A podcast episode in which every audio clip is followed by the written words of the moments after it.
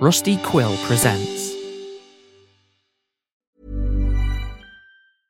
Hiring for your small business? If you're not looking for professionals on LinkedIn, you're looking in the wrong place. That's like looking for your car keys in a fish tank.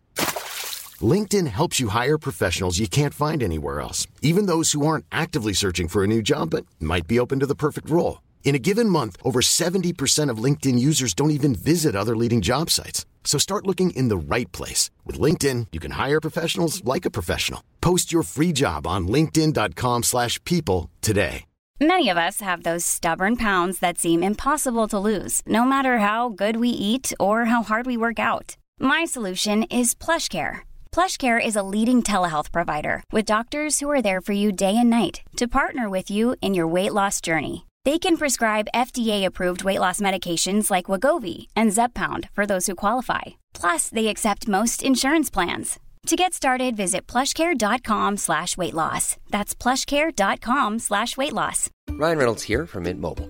With the price of just about everything going up during inflation, we thought we'd bring our prices down. So to help us, we brought in a reverse auctioneer, which is apparently a thing. Mint Mobile unlimited premium wireless. Ready to get 30, 30, bit to get 30, bit to get 20, 20, 20, bit to get 20, 20, bit to get 15, 15, 15, 15 just 15 bucks a month. So, Give it a try at mintmobile.com slash switch. $45 upfront for three months plus taxes and fees. Promo rate for new customers for limited time. Unlimited more than 40 gigabytes per month. Slows. Full terms at mintmobile.com.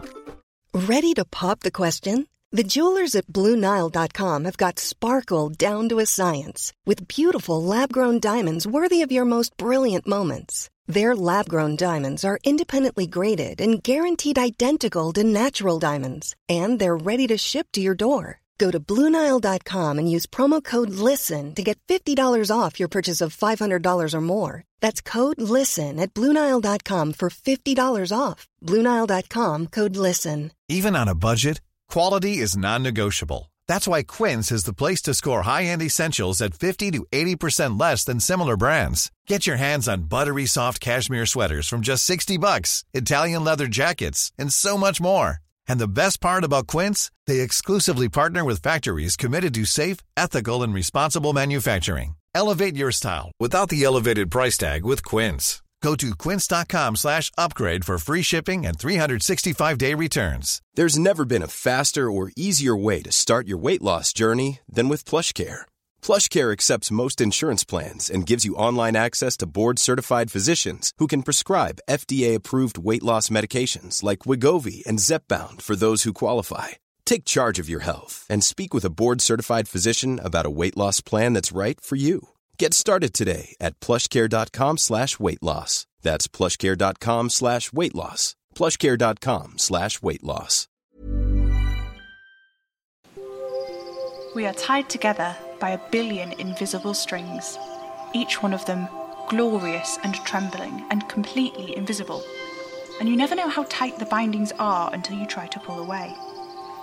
Welcome back to Spirit Box Radio.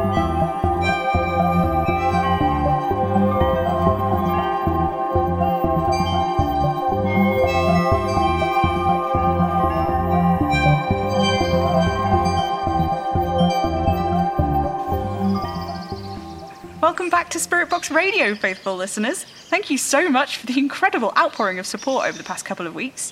Some of you have had really interesting suggestions about what could be happening with Kitty, and it's been great to have all of your support. I'm also sorry about the issues with the Spirit Box services that you've been having. Either someone is consistently trying to hold commune and isn't letting the message boards know, or something has gone horribly wrong. Unfortunately, I don't actually know how the Spirit Box works. I don't know where the sound comes from, or how to vary the speeds it's skipping through the stations, or how to implement any of the other fixes you've also helpfully suggested on the forums. The only person I can think to ask about it now that Madame Maria's. The only thing I can think to do is ask Anna, and she's not talking to me. She won't answer my calls, and I even tried to go to her house, but she still won't answer when I knock on the door. Otherwise, I'm afraid I'm at a loss. If any of you happen to know where I might find these things, then do tell me, but I don't know how any of you would know.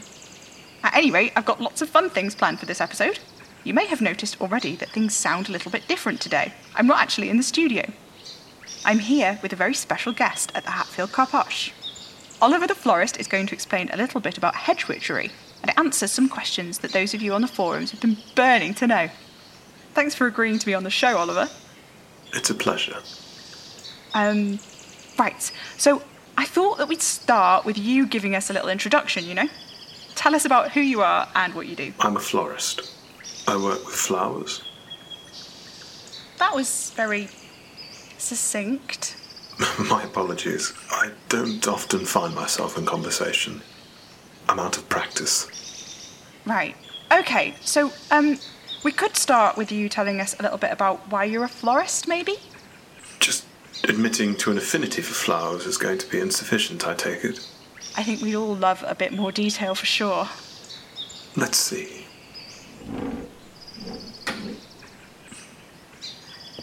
Every flower in this room, save the snake plants in the corner and the succulents on my desk, is dead. Each one was carefully selected for its beauty, and as a reward for that beauty, sliced from its roots. As death's go is a violent one, oozing sap and juices, separated from the parts of itself that keep it alive. It's not over then, of course. We preserve them in vases, suspended at the moment of death for as long as we can manage it. We feed them chemicals, change the water we hold them in, trim visible signs of the progression of death, but it's a losing battle. The moment we sever the bloom from the plant, we are merely delaying an inevitable decline into decay we ourselves condemned it to. And yet, this condemnation we have made of these flowers is not a tragedy. If the blooms had been left on the plant, they would not have been saved. The lifespan of a flower is fleeting, ephemeral by design. Nothing you can do will keep a plant in bloom forever. The best you can do is weed out the death as it appears, allowing new bursts of life. So, why not cut the bloom and place it in a vase? Preserve it in its beauty for as long as it lasts. Why not stop and appreciate this fleeting, ephemeral thing for what it is?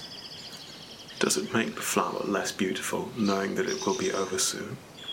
Perhaps. Such is the way with all things that live. Eventually they must die. When you have lived as long as I have, everyone's timeline is revealed to be hardly longer than that of these blooms. Not really, not in real cosmic terms. So why not stop and notice it whilst it's beautiful, and hang on to that beauty for as long as you can? I think deep within many of us there is an instinct for this. It's why people love flowers, why they dress them up and adore them. It's why they are the things held in sweaty palms as you walk down the aisle, why they are handed over in anxious fists towards objects of affection. It's why they adorn the bedsides of the sick, why they are sent as well wishes, apologies, and thanks. After all of that, when a person's life is eclipsed and they too are held suspended at the moment of death to be gazed at a final, finite time, they are often nestled in a bed of blooms. Vibrant pinks and blues will fade to sludgy beige, and then nothing. Dust. That, dear magpie, is why I am a florist. Oh, that was very beautiful. Thank you. I'm finding my conversational feet rather quickly, it seems. Yeah. Was there anything else you wanted to discuss? Yeah, loads of stuff. Uh, first, can I ask a question? I'm sure you realise the irony in that statement. Ask away. You said when you've lived as long as I have. How long is that exactly? Hmm. Well, I'm not entirely sure. How can you not be sure? Records of birth were poor if they existed at all back then, and there was some controversy around my birth. Rest assured that I was born sometime after Elizabeth I, though before her mother was decapitated, along with my parents. I had to flee. For a time, I lived in London until a great tragedy, the result of which was me as I stand before you now. Took a while to get used to. I'd say I started paying attention to the world again around the time that Louis XIII of France had his eldest son, who'd gone to become Louis XIV, the Sun King, who of course built the Palace of Versailles. What an uproar he caused at court. They did debauchery very well at Versailles. especially for a bunch of ostensible Catholics. You were at the Palace of Versailles when it was built. Well, I didn't live there throughout the process, no. Much like the nobleman at the time, I was very much of the opinion that Paris was where I was supposed to be. I was very happily proven wrong, of course. I was quite the pet to the Duke d'Orleans. Quite the pet. So, the Duke, huh?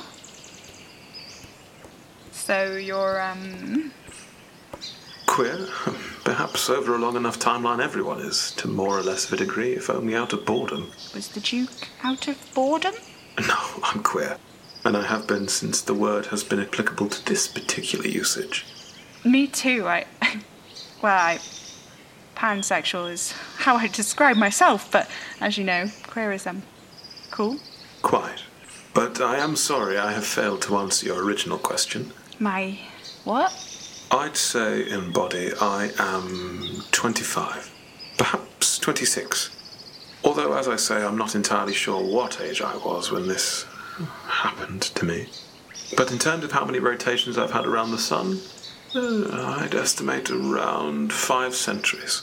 Five centuries? Does that upset you? No, I mean. It's a lot, but it's not. I, I don't know. I, are you joking? 'Cause if you're joking, you're going to need to be more explicit than that. You're just staring at me. I. I don't know what I'm supposed to. Five centuries? centuries. No, but. How? Suspension at the moment of death, or something along those lines. I mean, I guess I've heard of people living a really long time, and there are these stories, these kids. They just stay children forever, apparently, but I can't find out anything else about them anywhere. I have met some of these children. What happened to them is similar to what happened to me, but it's not the same. Not exactly. You're a different flavour of immortal?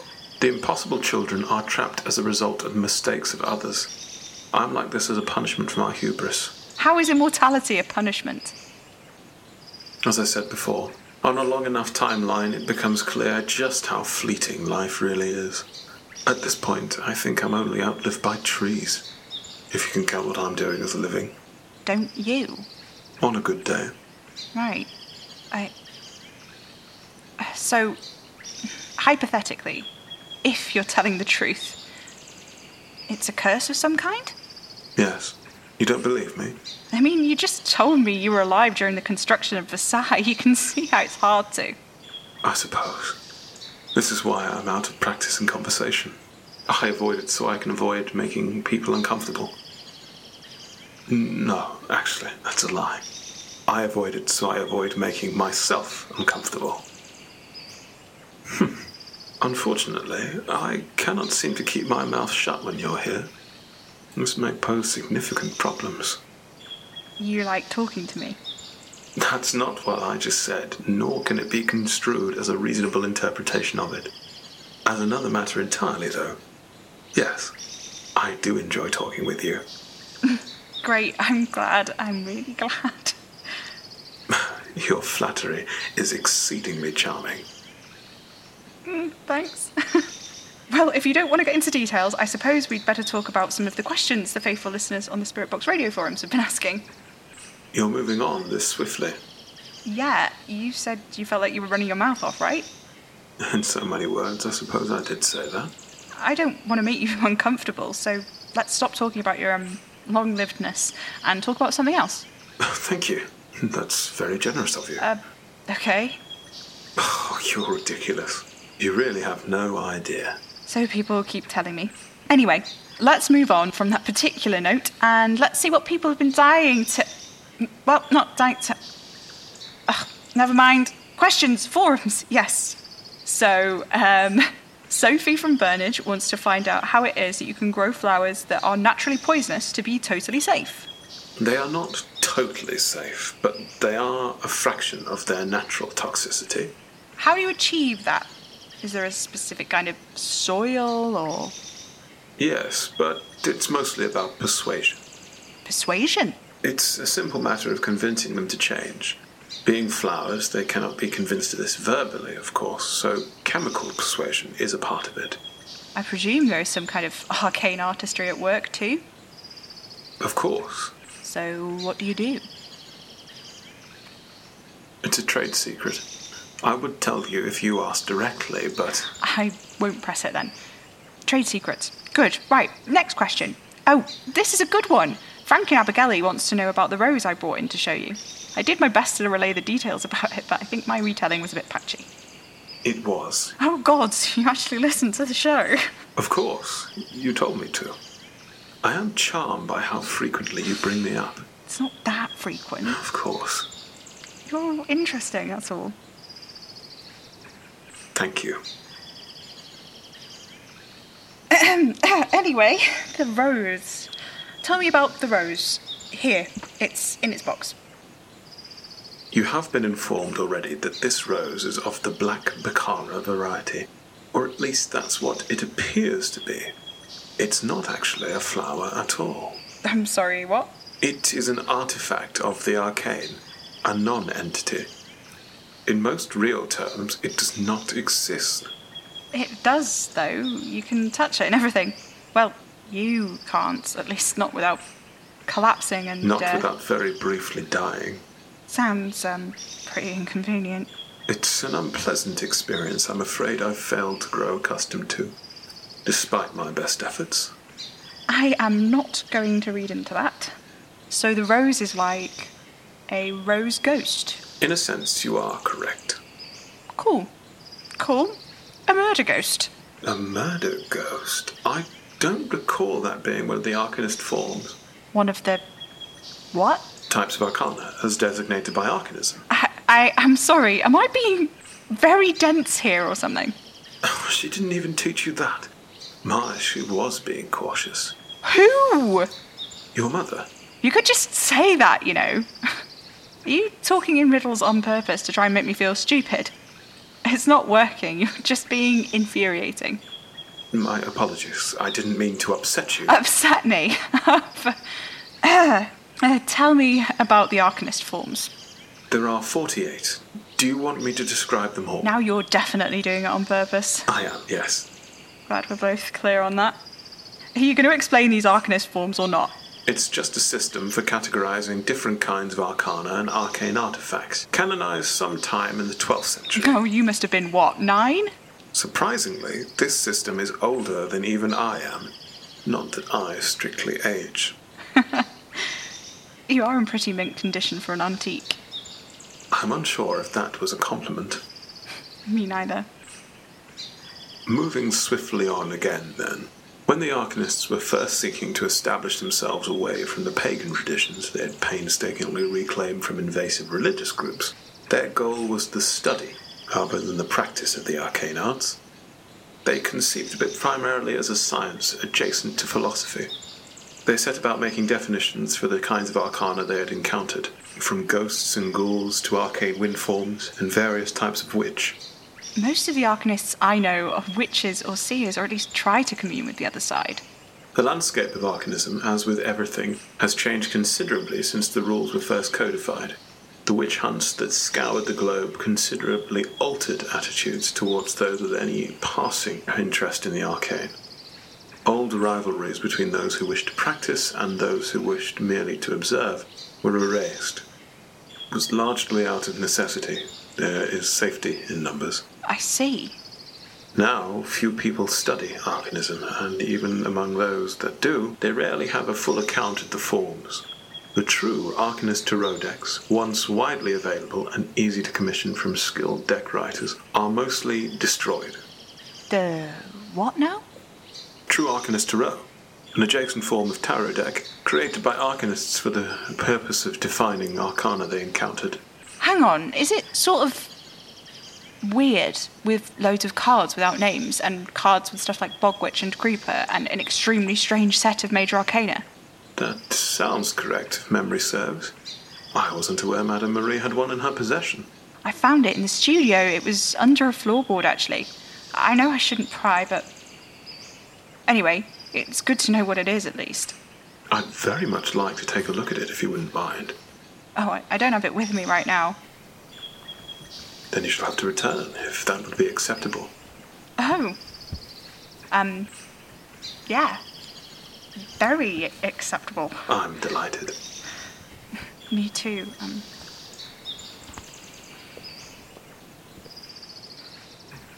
we could. I don't know.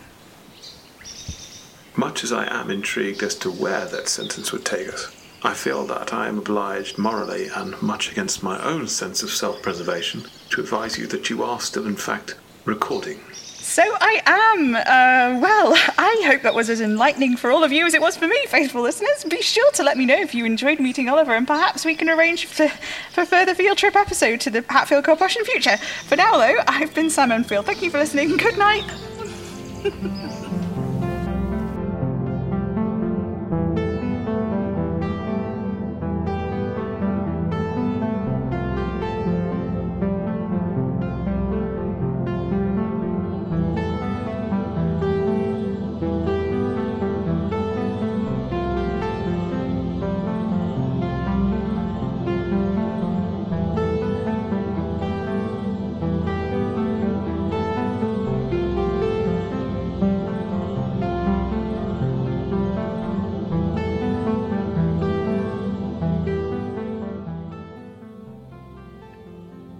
Box Radio is a podcast distributed by Hanging Sloth Studios under a Creative Commons Attribution 4.0 Share Alike International license. It was created by me, Pippin Major, the voice of Sam Enfield. Will J. Cummings is the voice of Oliver Berlin. Music is by Maybe Wednesday. If you like the show, let us know on Twitter at Hanging Sloths or stop by our website hangingslothstudios.com. If you'd like to help us keep making Spirit Box Radio, you can send us a tip on ko-fi.com forward slash hanging sloths or become a slothling on Patreon at patreon.com forward slash hanging sloth studios, where you can get early access to episodes plus loads of other great rewards. You can buy merch in our coffee shop, links in the description. Spirit Box Radio is recorded in front of a dead studio audience.